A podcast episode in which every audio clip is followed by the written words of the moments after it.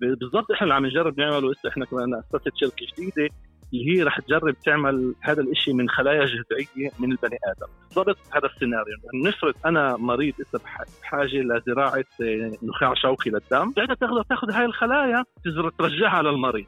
جبهة الوطنية أنه تتمسك بهذا الموضوع الطرح الديمقراطي بأنه رفض دولة اليهود مش لأنه إحنا بس بدنا نواجه المشروع الصهيوني وكذا لأنه هذا الشيء يمس حياتنا اليومية. يعني التمييز العنصري اللي يعني الذي يمارس علينا هو ما قبل القانون القومي. دسترته بالقانون القومي لم يغير بالواقع فعلا ولكن هو دستره. شو موقفك منه؟ هل أنه حولته لتكتيك سياسي انتخابي أنه بتصمت للبيد على هذا الموضوع؟ الجبهة الوطنية لازم أن يكون رفضها مش بس للقانون القومي لرفضها للدولة اليهودية بشكل مبدئي. عمليات الطرد الكبرى اللي حصلت في سنة 1948 تم تسريعها من طريق ارتكاب مذابح جماعية. يعني أنت يعني ممكن أن نذكر المذابح التي ارتكبت مثلا في دير ياسين وفي يافا وفي اللد وفي غيرها.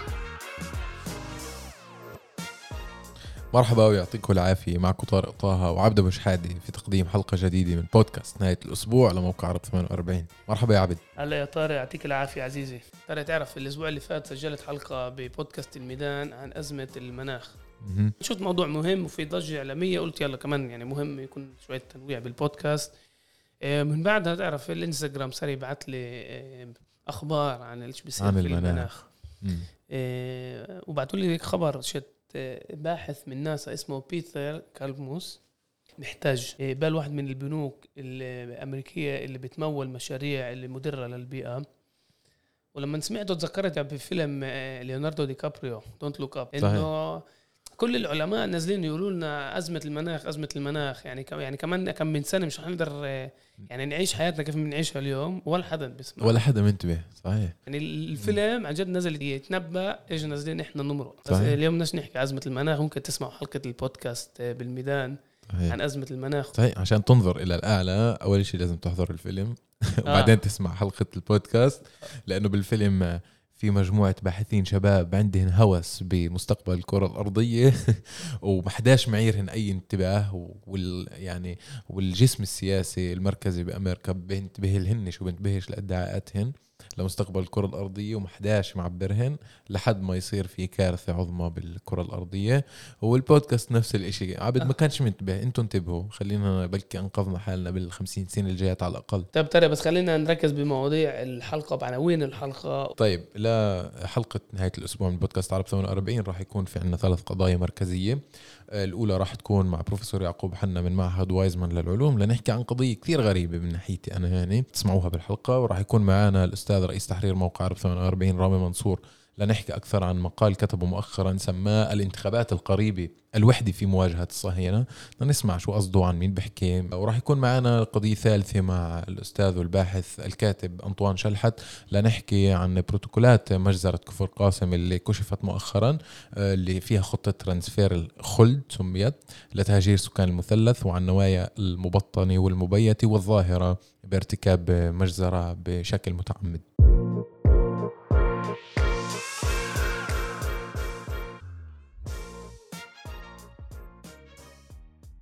طيب طارق يعني نبلش الحلقة اليوم مع بروفيسور يعقوب حنا. لا إذا بتكتب اسمه بجوجل ببين لك بالإنجليزي أكثر. لا كان بالعربي رح تلاقي. إيه رح يبين بروفيسور معهد إيه مختص في مجال البحث عن الخلايا الجذعيه هلا رح يشرح لنا أكثر عنها. مم. ومكتوب إنه هو أصلا من الرامه بس أنا أعترض هو له سكن بيافا فترة طويلة وإحنا خلص حسبتوه عليكم محسوب على يافا آه. يعقوب بروفيسور يعطيك العافية عزيزي كيفك؟ الله يعافيك كيفك؟ مضبوط أنا أنا اثنين رامي ويافا. يافا بلدي طبعا. إحنا بيافا رح نقول له أنت من يافا بس أنت حر تعرف نفسك. فيش مشكلة. عزيزي, عزيزي بجزء من أحلى الأخبار وصلتنا وشفنا كمان التفاعل على مواقع التواصل الاجتماعي مع الإنجاز التاريخي اللي وصلتوا له بالمعهد بالمقال الأكاديمي على الخلايا الجذعية. بس المشكلة أنا وطارق لما قلنا بدنا نحضر للبرنامج وللحلقة أول شيء كتير مبسوطين أه بس مش فاهمين إيش هو هذا المجال. وبقول أنا بقول أنا بقول عبد إنه أنا بدي أحكي مع يعقوب أسأله احكي لي واحد زائد واحد قديش يساوي. أنا بعرفش بدي أسأله إيش أنت عملت يعقوب عشان الناس بتبارك لك يعني. لا منيح. أولا شكرا الفرصه إنه مهم كثير مهم إنه الناس تفهم صحيح. إيش إيش بنعمل لأنه كمان خاصة بهذا المجال البحث المجتمع هو جزء من التوجيه إنه شو الهدف وشو نجرب إحنا نعمل. فإذا دش... آه، اللي إحنا عم نجرب نعمله في الخلايا الجذعيه هي خلايا اللي ممكن تتطور لكل أنواع الخلايا أو أعضاء وممكن بدنا نستعملها لزراعة الأعضاء. okay لأنه الواحد نفرض عنده سكري بده أو كبد بده كبد جديد. إيه والسؤال كيف إحنا من هاي الخلايا الجذعية اللي ممكن إحنا نعملها من أي بني آدم ونربيها بالصحن إلى ما لا نهاية كيف ممكن نعمل منها أعضاء؟ فمشان إحنا نعمل أعضاء لازم نفهم اولا كيف الجنين الطبيعي كيف هو بيعمل الأعضاء تبعونه كيف بتكون؟ هذا الشيء بيصير بمراحل جدا جدا مبكرة بداخل الرحم اللي الواحد صعب شيء يبحث. فإحنا اول أول مرحله كانت أول خطوة كانت السنة الماضية. إيه، وقت حكيت مع كمان كان مقابلة مع عبد بس إنه عملنا جهاز وإلكتروني اللي ممكن فيه نتحكم ونربي جنين الجنين طبيعي نفرض إيه، حمل الفأر هو 20 يوم ممكن نطلعه يوم في اليوم الخامس وبنحطه بالجهاز وبنربيه ست أيام اللي ساعتها بنشوف كيف هو بيكون بالأول بيكون حوالي 500 إيه، خلية بصير جنين كامل مع كل اعضائه خارج الرحم.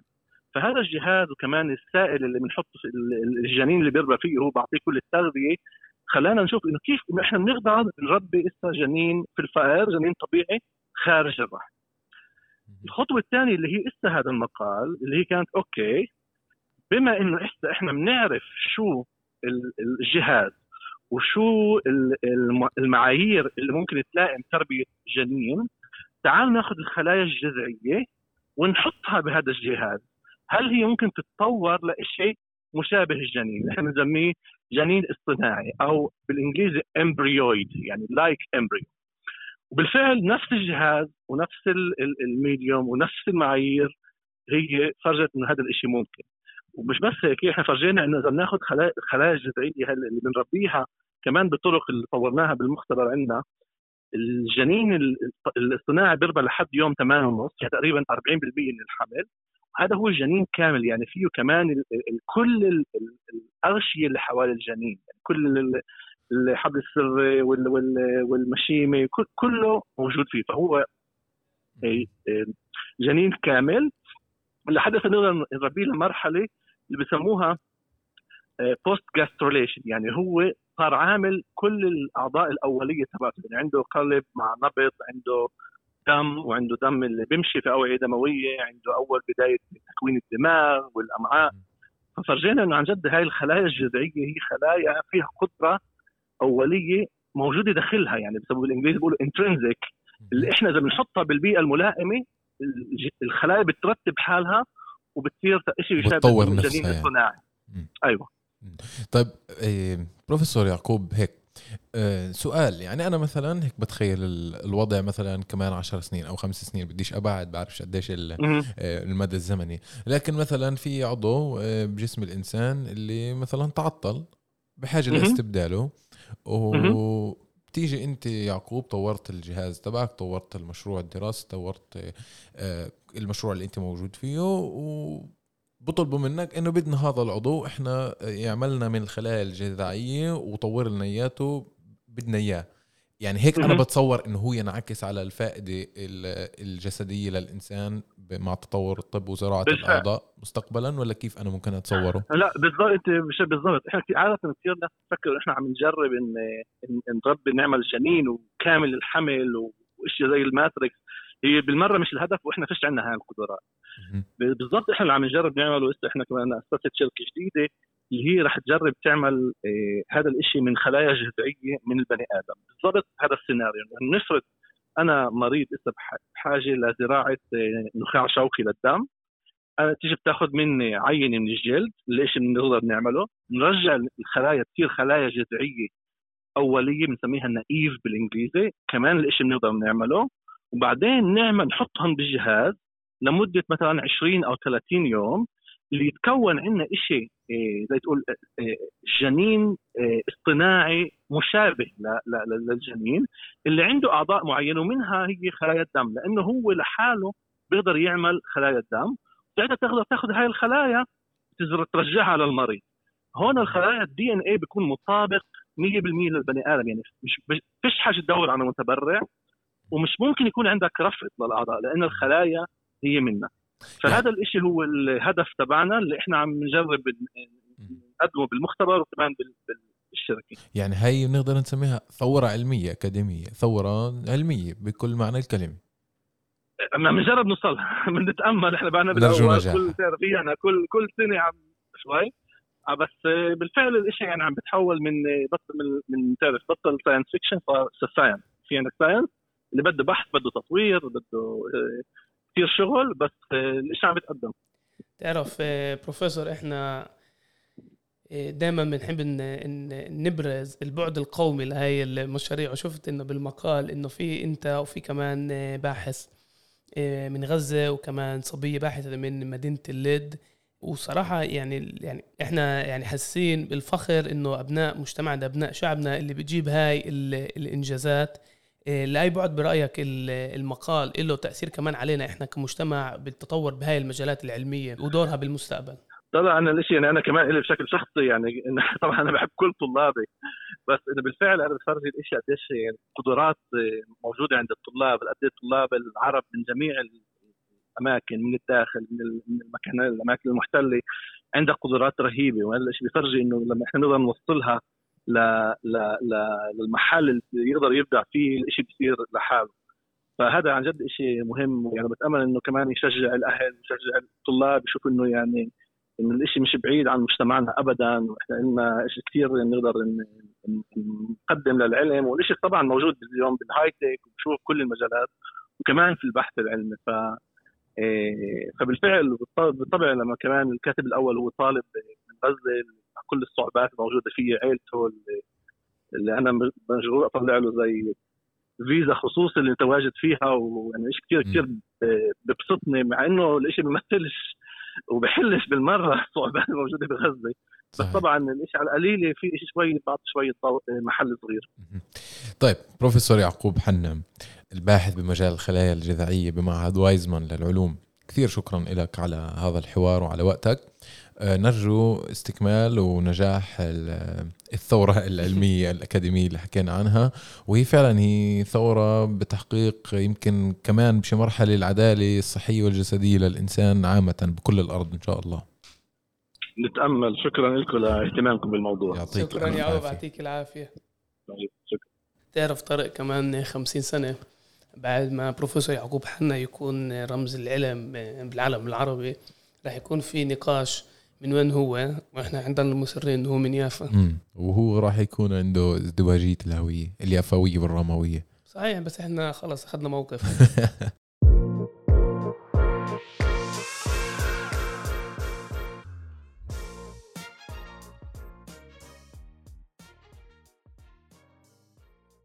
شهدت الأعوام القليلة الماضية تحولا خطيرا في السياسة العربية عندنا. يفوق التوصية على بني غانس كما فعلت القائمة المشتركة ولا يقل خطورة عن دخول حزب عربي لائتلاف حكومي صهيوني بشروط الإجماع الصهيوني كما فعلت القائمة الموحدة الإسلامية الجنوبية. هذا كان اقتباس من مقال الأستاذ رئيس تحرير موقع عرب 48 رامي منصور. تعرف طارق هاي بجزء من أهم المقالات اللي انكتبت على الانتخابات بالفترة الأخيرة وتحليل مش بس الأحزاب السياسية كمان الحالة السياسية. دور لجنة المتابعة شو معنى القائمة المشتركة؟ مش بالضبط طيار ثالث بتشوف حالها جزء من آه، محسوب على معسكر معين. صحيح. وهو في محاولة لتأطير آه، العمل البرلماني ومصيريته في التمثيل البرلماني من خلال الموقف الوطني المبدئي وإلى جانب تنظيم المجتمع المدني في الأطر اللي عهدناها يعني كلجنة المتابعة وغيرها. صحيح. وتعرف يعني كل واحد قرأ المقال فهم اللي حكاه رامي لحاله. يعني التجمع فهم النقد بالمقال على التجمع وجابها جابها نفس الشيء. نفس الشيء. وهذا يعني يعبر عن طريقة كتابة ذكية للمقال إنك أنت ممكن تفسره على أكثر من وجه كنقد بناء مش كنقد هدام.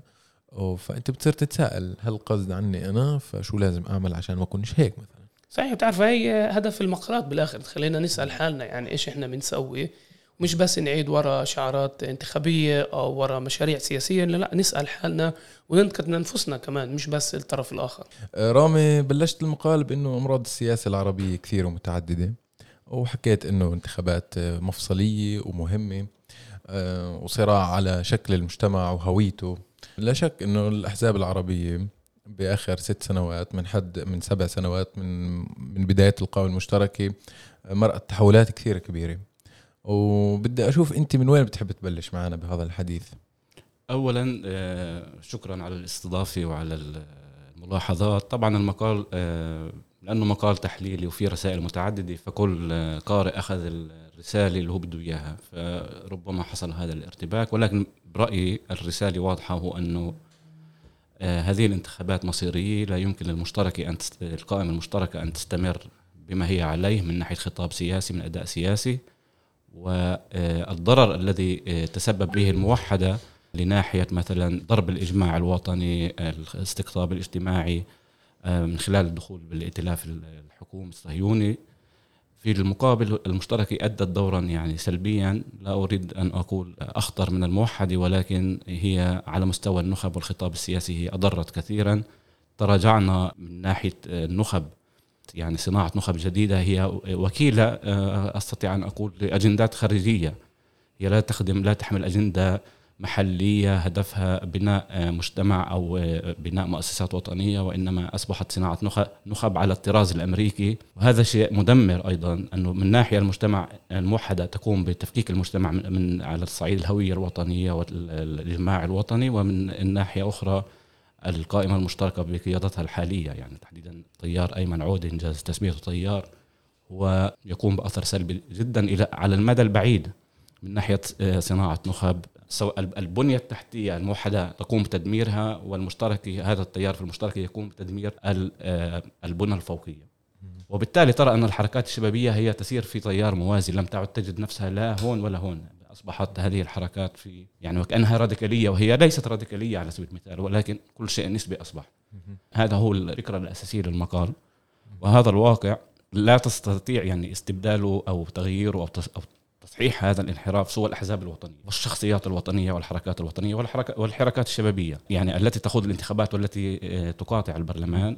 في بما يخص الانتخابات أنا لا أرى إطار آخر غير المشتركه حاليا ولكن ليس بالمسار الحالي والقيادة الحالية. إذا إذا المشتركة أرادت أن تنقذ نفسها وتكون آه، معبرة عن إرادة الشعب كما رفعت هذا الشعار وأن تكون خيارا ثالثا حقيقيا كما آه، طرحت ذلك بأنها هي القوة الثالثة فهي يجب أن آه، تغير من هذا المنحى هذا هذا المسار وأن تطرح مشروع سياسي. يعني مشكلة المشترك ما فيش عندنا آه، مشروع سياسي هناك شخص سيطر على المشتركه يقوم يعني بأخذها إلى تحويلها إلى قوة احتياط لدى لبيد. التنازل عن ثوابت مثل رفض الاعتراف بالدولة اليهودية هو هو صمت على تصريح لبيد. مؤخرا أنا كتبت مقال سابق وسنتحدث عن ذلك. رامي أنت يعني بالمقال بتذكر كيف الموحده تحولت الأحزاب العربية تحولوا للوبي يعني بدل ما يكونوا أحزاب قومية مع مشروع سياسي وبالفعل تيار ثالث يعني في اليمين الإسرائيلي وفي اليسار الإسرائيلي ولكن الأحزاب العربية دورها التاريخي كان لا إحنا ولا باليمين ولا باليسار إحنا جايين هنا نمثل قضية جزء من الشعب العربي الفلسطيني وكالتالي وهذا موضوع بعيد حاله كمان عندنا بالبرنامج.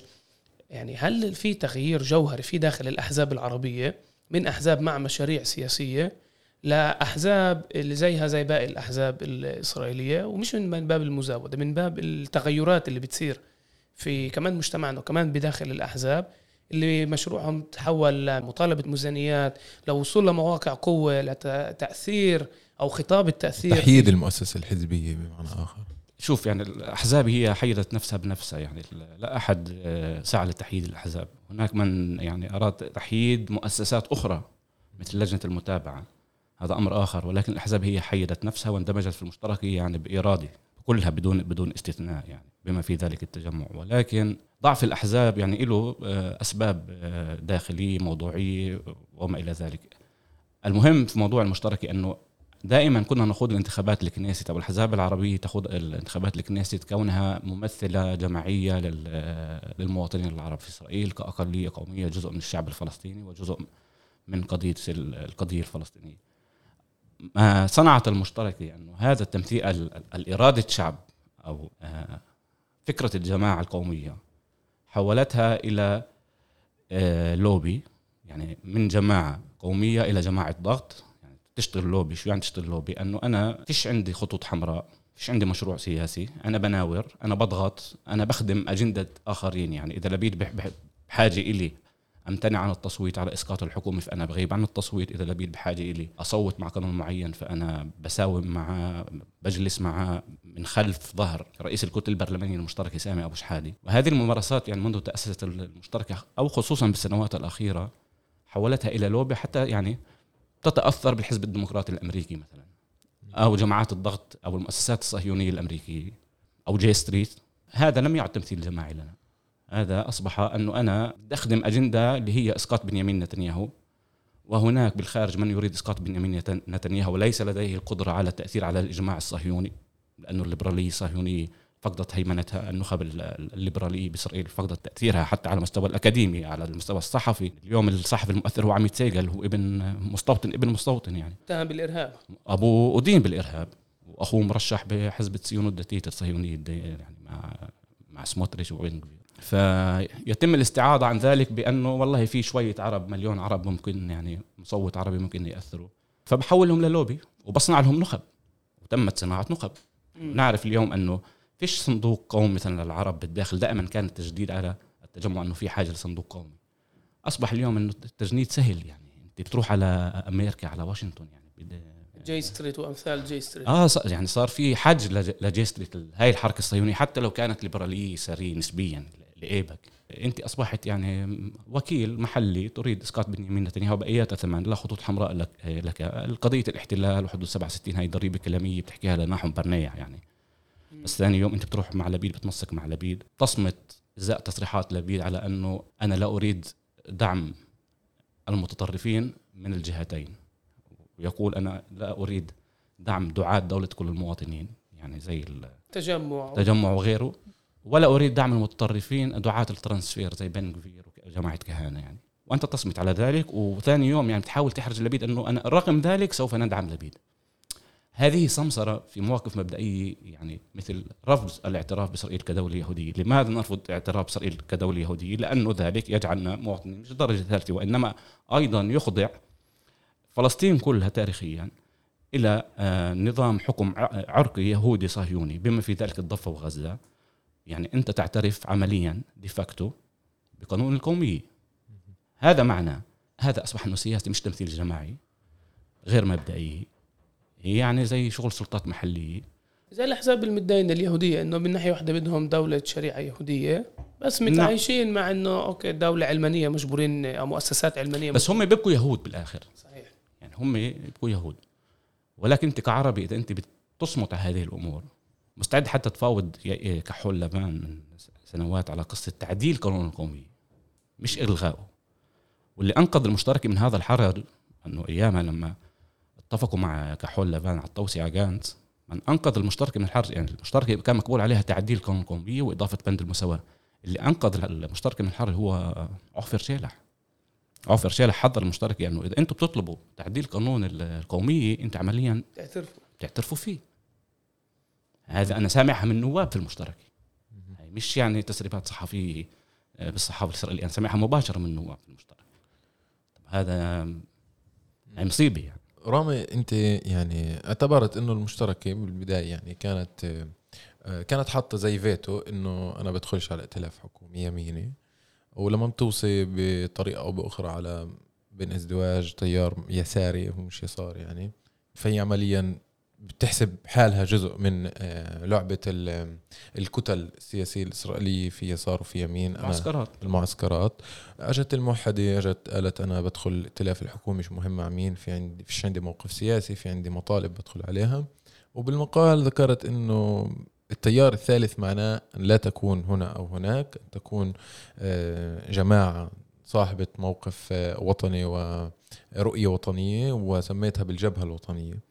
شو شو طبعاً. قصدك فيها؟ الجبهة الوطنية مش بس فقط للتحدي لنهج الموحدة وإنما يعني لاستدراك الدمار أو الأضرار أو الإفساد التي أحصلته الموحدة على مستوى الهوية الوطنية والقيم السياسية والعمل السياسي بشكل عام والوطني هذا آه، أنت مش بس بدك تواجه منصور عباس يعني أوكي منصور عباس بدكش تهاجمه تهاجموش ولكن بدك تهاجم الاضرار يعني تواجه هذه الأضرار وعلى المستوى الآخر أنت عشان يعني أنت عشان آه، تقدر تواجه أيمن عودي بيقدرش يواجه هالتيار انه أيمن عودي قواعد اللعبه أنك أنت مش خيار ثالث أنك أنت قوة احتياط لكحول لبان أو جيش عتيد آه هذا مش خيار ثالث. بالعكس أنت حولت الخيار الثالث وإرادة شعب إلى قوة احتياط لهذا المعسكر. فالجبهة الوطنية يعني الهدف منها حتى لو كانت بإطار المشترك يكون لديها مشروع سياسي جماعي اولا يرفض اعتراف بإسرائيل كدولة يهودية وهذا مطلب ديمقراطي. ان تريد أن إسرائيل آه، دولة كل مواطنيها أنه الإبن العربي اللي اسمه محمد ليس أقل بالحقوق التاريخية الجماعية في هذه البلاد عن موشي أو حايم. أنت لما تصمت على هذا الموضوع أنت عملية تتنازل عن حقوق جماعية أنت بتصير يعني بدك حقوق فردانية. الجبهه الوطنية أنه تتمسك بهذا الموضوع. الطرح الديمقراطي بأنه رفض دولة اليهود. مش لأنه إحنا بس بدنا نواجه المشروع الصهيوني وكذا لأنه هذا الشيء يمس حياتنا اليومية. يعني التمييز العنصري يعني ال- الذي يمارس علينا هو ما قبل القانون القومي. دسترته بالقانون القومي لم يغير بالواقع فعلا ولكن هو دستره. شو موقفك منه؟ هل أنه حولته لتكتيك سياسي انتخابي أنه بتصمت للبيد على هذا الموضوع؟ الجبهة الوطنية لازم أن يكون رفضها مش بس للقانون القومي لرفضها للدولة اليهودية بشكل مبدئي. من دوافع وطنية قومية حقوق جماعية وديمقراطية. هذا اولا. ثانيا الجبهه الوطنيه انه تعيد بناء المجتمع من جديد. مش مش شرط من خلال البرلمان. البرلمان تبنيش من من خلاله مؤسسات وطنية. ولكن إعادة ال- الأجواء بناء الكيان السياسي الوطني. هذه الجبهه الوطنية التي أقصد لها وتعزيز طبعا إلى جانب ذلك ال- لجنه المتابعة وبناء يعني ودعم المجتمع المدني الأهلي الوطني. وأن يكون تكون القائمه البرلمانيه هي ذراع. الذراع له- لهذا المشروع. هذا المشروع يعني بدون أن تدرك الجبهة وأنا اتوجه يعني هذا الكلام يعني طبعا في الجبهة إنه خطورة هذا الموضوع. يعني يستمروا في المفاوضات على المقاعد. إحنا بدنا أربعة من ستة. خذ أربعة من ستة يعني. هاي مش مشكلة يعني. خذ ستة. بس السؤال شو بدك تعمل بالستة؟ الموضوع مش موضوع محاصصة أو ميزانيات. يعني في هنا رؤية تاريخية استراتيجية في مسؤولية وطنية تاريخية. يجب أن تدركوا الجبهة. في هناك أنا عارف يعني الكثيرين من أعضاء الجبهة يرفضون طيار آه، أيمن عودي وال- آه، والخطاب تبعه. هذا على على مستوى الجبهة كذلك عند التجمع يعني. مش مش بس أنه يراجع ممارسته بالكنيست وال- والتهديد بطيار ثالث. أيضا التجمع آه، يجب أن يطرح تصور ماذا يريد من الكنيست كيف آه، يحقق ما يريد من الكنيست وكيف آه، يعيد تنظيم المجتمع العربي على أساس قومي ديمقراطي وما إلى ذلك. التجمع فترة المشترك يعني هو صار فضفاض فقد تميزه. طبعا في أسباب تتعلق بال- بالمحيط العربي إذا أردتم يعني نتحدث عنها. هذه الأحزاب الأساسية اللي أنا يمكن يعني تعويل عليها. الحركة الشمالية ال- ال- الإسلامية الشمالية طبعا محظورة ولكن لديها قاعدة ولديها عناوين أيضا هي لديها يجب أن تنخرط بهذه الرؤية. الحركات الشبابية أيضا تتحمل مسؤولية يعني لا يكفي فقط ال- يعني أو الحركات الوطنية المحلية يعني مش بس يعني في لجان شعبية في كل يعني في عدة بلدان. عليها أن تلتقي وأن تخلق فضاء يعني فضاء جديد فضاء ثالث آه، يعيد بناء ما تم تدميره في السنوات الأخيرة سواء على البنية التحتية الذي التدمير الذي قامت به القائمة الموحدة وان أو يضبط. وأم وأيضا على المستوى آه، النخب أو أمركة النخب الذي قام به آه، طيار أيمن عودي في القائمة المشتركة رامي أنا بدي ننهي مع سؤال اللي. اللي ببين من خطاب كثير من البرلمانيين العرب مش بس من الأحزاب العربية بشكل عام إنه المجتمع في تغيرات في داخل المجتمع العربي في الداخل الفلسطيني في الداخل وفي هاي الملاحظة اللي بضلها تعيدها حالها والنقد على الأعضاء البرلمان العرب. إيش سووا لكم الأعضاء البرلمان العرب؟ وبيجي من أجواء يعني يعني بتدل على تغيرات إنه بطل إنه في أصوات من الشارع من المجتمع مرات المجتمع المدني كمان اللي بيعاتب أعضاء البرلمان العربي على أساس مواقفهم السياسية على أساس رفضهم يفوتوا يفوتوا ال- الائتلاف الحكومي الموحدة في نهاية المطاف مع كل النقد على الموحدة؟ جابت 140 ألف صوت في الانتخابات الأخيرة. يعني هل في تغيرات في داخل مجتمعنا اللي كمان هو بيجيبنا لهاي الحالة السياسية اللي إحنا موجودين فيها؟ يعني مش بس اللوم على الأحزاب إنه إحنا كمان يعني في في أصوات جديدة اللي ما كانتش موجودة قبل 15 سنة أو قبل 10 سنين. طبعا المجتمع بيتغير بتطلع أجيال جديدة أكثر يعني لديها ميول فردانية ولا ولكن ما حداش سأل فيها. أجيال من ناحية توعية سياسية تثقيف سياسي وما إلى ذلك. وهذا شيء عالمي يعني الأجيال الناشئة أو شبابية اليوم هي أكثر كونية يعني أكثر امركه إذا بدك يعني على نمط الحياة كل التكنولوجيا. هذا بالإمكان التعامل معه يعني حق الناس إنه تفكر بأمورها الشخصية والفردية والنمط الحياة والمستوى المعيشي. هذا هذا شيء شرعي. وظيفة الأحزاب أن آه، تستعد لذلك وتقدم الأجوبة على ذلك. مش بوهم التأثير بالإجماع الصهيوني أو الدخول بالإجماع الصهيوني وإنما أنت تحافظ على أنك أنت بالنهاية أنت توعي هذا الجيل أنك أنت عربي آه، فلسطيني آه، عندك عندك يعني مش سرديه عندك واقع تاريخي ممتد وأنت جزء منه. في السابق الأحزاب كانت يعني التجمع كان بإمكانه يعني قام بهذا الدور لأنه كان متطور أكثر يعني متطور بين هلالين على المجتمع. يعني كان في نخب كان خطاب متطور. الآن الأحزاب أصبحت متخلفة مقارنة بهذه الأجيال. ثانيا آه، خذ أنت يعني على مستوى النشاط السياسي أو شبابنا السياسيين أيضا ما حصل بالربيع العربي مثلا خصوصا في مصر. آه، فشل الربيع العربي أو التآمر على إفشال الربيع العربي. هذا انعكس أيضا على الأجيال الناشئة الأجيال الشابة اليوم. لو كان الربيع العربي على الأقل في مصر. لو تمكن يعني حقق من مراده جزء. لو جزء منه كانت النفسية تختلف حتى عند الأجيال الجديدة وحتى المسيسه منها. ولكن الفشل يعني هذا في محيطنا العربي وهذه الثورات الشبابية أيضا انعكس أنه بالنهاية أنت مالكش إلا يعني وين أنت موجود دبر حالك. رامي منصور رئيس تحرير موقع عرب 48 شكرا عزيزي يعطيك العافية. شكرا لكم. يعطيك العافية رامي.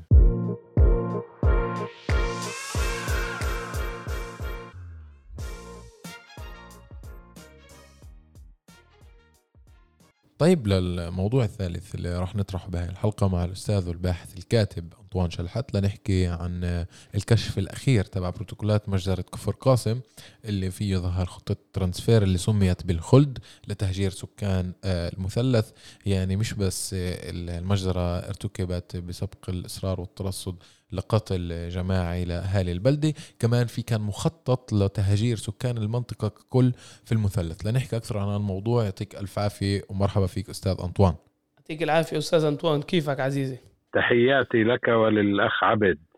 أعطينا المقدمة الخفيفة اللطيفة. بالنسبة لي أنا بدي أسمع من آه، أستاذ أنطوان أكثر عن هذا الكشف وعن كشوفات أخرى آه، كانت في السابق في الفترة الأخيرة. يعني طبعا آه، هذه الكشوفات آه، أهميتها الرئيسة أنها تؤكد أن كل المجازر التي ارتكبت سواء في سنة النكبة 1948 أو فيما يتعلق بهذه المجزرة تحديدا.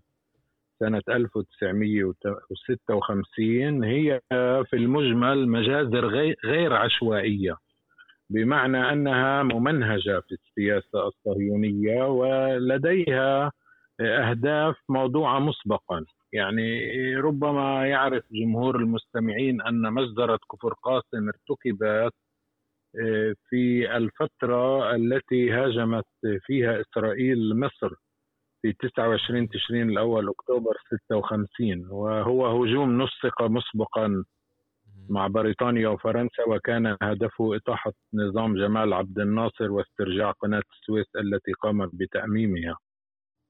فيما كان من المفروض أن تكون منطقة شبه جزيرة سيناء هي غنيمة إسرائيل من هذه الحرب.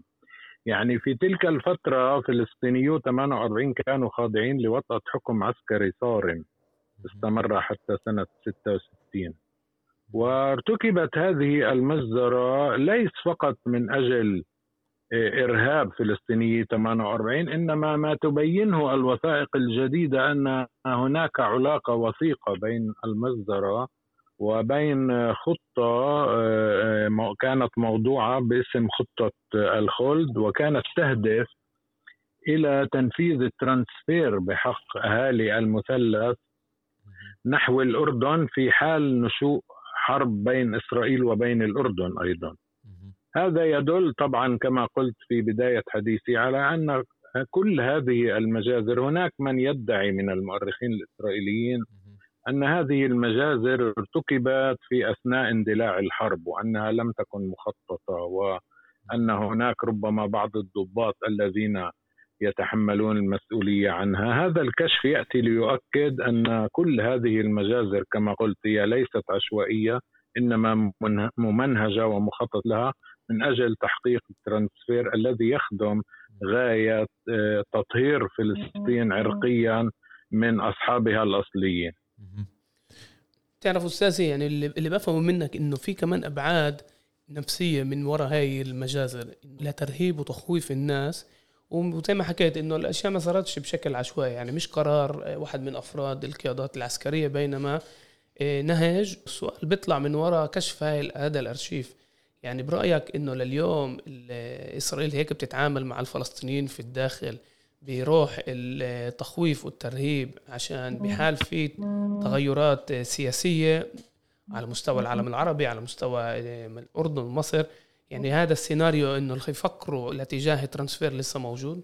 يعني أنا بظن إنه الكشف هذا يعيد إلى الأذهان مثل ما قلت أخي عبد إنه عمليات الطرد الكبرى اللي حصلت في سنة 1948 تم تسريعها من طريق ارتكاب مذابح جماعية. يعني أنت يعني ممكن أن نذكر المذابح التي ارتكبت مثلا في دير ياسين وفي يافا وفي اللد وفي غيرها. وبالتالي أنا بعتقد أنه هذا ما حكم منبت رؤوس القادة العسكريين والسياسيين في ذلك الوقت أنه من المحتمل أن يكون ارتكاب مجزرة صغيرة يعني بين مزدوجين لأن مجزرة كفر قاسم نجم عنها اغتيال خمسين شهيدا وشهيدة. إنه يمكن أن يساهم ارتكاب مثل هذه المجزره الصغيرة في الدفع قدما بهذه الأجندة الرسمية، أنا برأيي المتواضع آه، أن هذا التفكير استمر يحكم أذهان القادة الصهاينة سواء في المؤسسة السياسية أو حتى في المؤسسة العسكرية، طبعا اختلفت الظروف لأنه الآن ربما الظروف المحلية والظروف الإقليمية والظروف الدولية لا تسمح بارتكاب مثل هذه المجازر أو بالقيام بعمليات طرد وترانسفير كما جرى في تلك الفترة. ولكن يجب أن لا ننسى آه، أن هناك الكثير من التصريحات التي صدرت عن مسؤولين إسرائيليين رفيعي المستوى منهم مثلا على سبيل المثال الجنرال احتياط أهرون يريف الذي قال إن لدى حكومة إسرائيل مخططات لترحيل مئات الألوف من الفلسطينيين من خلال استغلال استغلال آه، ظروف حرب. يعني تذكرون هو كشف عن هذه الأمور في آه، أواسط السبعينيات من القرن الفائت ما يعني أن التفكير الإسرائيلي ربما ما زال محكوما إلى مثل هذا التفكير الجهنمي أو هذه الفكرة حتى أطراف سياسية نعم. إسرائيلية حتى أطراف سياسية إسرائيلية تتبنى الترانسفير كمشروع يعني وهي أصلا يعني هي بين ازدواج جسم شرعي اسرائيليا وبيمثل تيار واسع من الناخبين إنه من دعاة الترانسفير نعم يعني هو مش إشي نعم القصد هو مش إشي يعني متخيل في ناس عندها مشروع لأرض يهود نعم. أرض يهودية نعم كان في هناك حزب يعني كامل أخي طارق. هو حزب الوزير المقتول رحبعام زئيفي اللي كان ببرنامجه تنفيذ الترانسفير بحق. وأيضا عندما كان يجري الحديث من قبل وزراء في حكومة إسرائيل على غرار أفيكدور ليبرمان حول ما يسمى بخطة تبادل المناطق واقتراحه بأن يتم نقل المثلث إلى سلطة الدولة الفلسطينية التي ستقوم. عدد من أيضا المؤرخين أصحاب الرأي السديد كانوا يقولون إن آه، تفسير هذه الخطة هو ترانسفير بكل ما في الكلمة من المعنى. أريد فقط أن أضيف ملاحظة أخيرة. أنه عندما كانوا يعاتبون آه، زئيفي أنه يتبنى الترانسفير وهذا أمر مشين كان يجيبهم بأن كل آه، يعني ممارسات الصهيونيه قامت على أساس الترانسفير ولولا الترانسفير لم لم يكن من الممكن إقامة الدولة اليهودية. يعني علي أيضا أن أشير ربما كملاحظة أخيرة أنه بالتزامن مع ارتكاب مجزرة كفر قاسم في 1956 ارتكبت مجازر أخرى في قطاع غزة وقطاع غزة احتل مكانة متقدمة يعني بين مزدوجين في كل مخططات الترانسفير الإسرائيلية بعد 1948 وعن هذا كتبت الكثير من الأبحاث التي أشارت إلى أن قطاع غزة كان طوال الوقت في صلب مخططات ترانسفير التي هجست بها إسرائيل حتى بعد سنة 1948 وجرى استغلال ربما حرب 1956 من أجل تنفيذها من خلال هذا النهج الراسخ في الممارسة الصهيونية وهو ارتكاب مجزرة من أجل تخويف السكان ودفعهم إلى الهرب وتهجيرهم من وطنهم. طيب أستاذ أنطوان إيه قبل ما ننهي بملاحظة أخيرة أو بسؤال. يعني كمان مؤخرا أكيد انتبهت وسمعت إنه في تم الكشف عن مثلا مقبرة ل 80 جندي مصري من قوات الكوماندوز اللي كانوا يحاربوا في حرب 67 ومقبورين بمقبرة جماعية بمنطقة دير اللطرون شمال القدس. آه نعم. وبنعرف كمان إنه قبلها كان في الكشف عن كمان مقبرة إلى أهالي آه قرية الطنطوره بالساحل الفلسطيني آه اللي اليوم موجود عليها آه بنقدر نقول آه مصف سيارات وهي كمان كشف آخر لواحدة من تفاصيل الجريمة البشعة في مجزرة كفر قاسم. هل المست... أو طبعا يعني هي الجرائم والمجازر ترتكب حتى اليوم يعني حتى الحروبات الأخيرة في غزة. يعني هي جرائم حرب ومجازر كمان بحق المدنيين وناس عم بتموت. نعرف إنه إسرائيل ما بتحاسب ذاتها وحتى إنه ما بتحاسب ذاتها كمان بتواجه على الأقل المحاكم الدولية وبتواجهها بكل عين جئرة زي ما بسموها. لكن على المستوى السياسي الإسرائيلي بعد كل هاي الكشوفات هل في يعني في قرار سياسي؟ يعني في مراجعة سياسية؟ أو إذا دي يكون راح يكون في اثر رجعي يعني على مجازر ارتكبت سابقا. وإذا دي يكون شيء من هذا القبيل بالعشرة 20 30 سنة القادمه شو شكل المراجعة الذاتية أو القرار اللي بخلي هيك مؤسسة؟ يعني شو شو ممكن تعمل من أجل إنها مثلا تحاول تنظف إيديها أو تحاول تعمل شيء في المستقبل يعني؟ يعني اولا جوابا عن سؤالك لا أنا لا أعتقد أن هناك مراجعة سياسية. يعني بالعكس أحيانا يمكن القول أنه الكشف عن مثل هذه المجازر يتسم بفائض ربما من الوقاحة وفائض من القوة وصلت إليه دولة الاحتلال وهي تعلن على رؤوس الأشهاد نعم أنا ارتكبت هذه المذبحة وها أنا أعلن عن ذلك. وربما أكثر ما يمكن نعم وانتهى. وأكثر ما يمكن فيما يتعلق بمسألة كفر قاسم هو الاعتذار. نحن نعتذر أيضا فيما يتعلق بمذبحة الجنود المصريين. أنا بظن أن الكشف عن هذه المذبحة لم يتم إلا بعد ربما آه، إجراء مفاوضات مع الجانب المصري لأن اولا أيضا آه، دولة الاحتلال تدرك أن الكشف عن مثل هذه المجزرة قد لا يكلفها أثمانا باهظة. في الرأي العام الدولي لأنه كما تعلم أن المحكمة الجنائية الدولية لا تملك انتدابا لبحث مثل هذه الجرائم. يعني هي تأسست فقط قبل نحو 20 سنة. ما قبل ذلك هي لا يمكن أن تبحث فيها. وكذلك بالنسبة لمصر يعني أكثر ما يمكن أن تطالب به مصر هو أن تستعيد جثامين ربما الشهداء.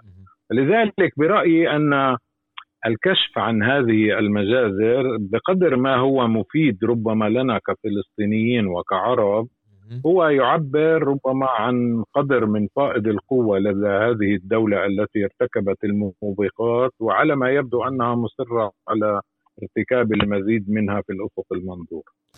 طيب أستاذ أنطوان فعلا كان مهم جدا الحوار وغطى جانب معين مهم نسمعه ونفهم كيف إسرائيل كمنظومة بتتعامل مع يعني وربما أبلغ تعبير هو إنه الكشف عن هاي المجازر وتفاصيلها ويعبر عن فائض من القوة والوقاحة بنفس الوقت ولا يعني أفق بالتعامل مع هيك قضايا. يمكن كمان بتنشرها من أجل الاستفادة ذاتيا كيف تتعامل مع مع أحداث شبيهة بالمستقبل القريب أو البعيد. شكرا لك أستاذ أنطوان على المداخلة. يعطيك العافية استاذنا شكرا أخي طارق. شكرا أخي عبد. إلى اللقاء. يعطيك ألف عافية. تعرف طارق يعني يعني المثير بهذا الموضوع إنه بطلنا نتفاجأ من بشاعة هاي الدولة لو إيش ما يقولوا لنا على مجازر على خطط الترانسفير تخويف ترهيب الحرب النفسية. يعني هم حتى المجتمع الإسرائيلي بطل يناقش ويحاول آه، يبرر موقفه.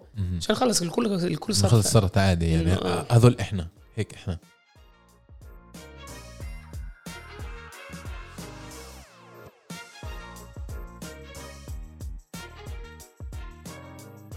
طيب عبيد إحنا وصلنا لنهاية الحلقة. كان في عندنا ثلاث قضايا مركزيه مثل ما حكينا بروفيسور يعقوب حنا آه، رئيس تحرير موقع عرب 48 آه، رامي منصور الكاتب والمحلل السياسي أنطوان شلحت. أستاذ قبل ما ننهي الحلقة إحنا مجبورين نشجع الناس ونذكرهم يتابعونا على جميع تطبيقات البودكاست. وطبعا إذا عندكم أي اقتراح أي موضوع بتحبوا نحكي فيه بتحبوا ضيوف بتفكروا مهمين إنه يكونوا عندنا إيه، تواصلوا معنا على الإيميل الموجود بمنصات البودكاست وبالموقع موقع عرب 48 أو على حساباتنا الشخصية. طارق تعرف من روح من شهر العسل؟ صحيح أمل عرابي الأسطورة. وبروح أمل عرابي نختم بنقول الأسبوع القادم لعل لعله خير خير.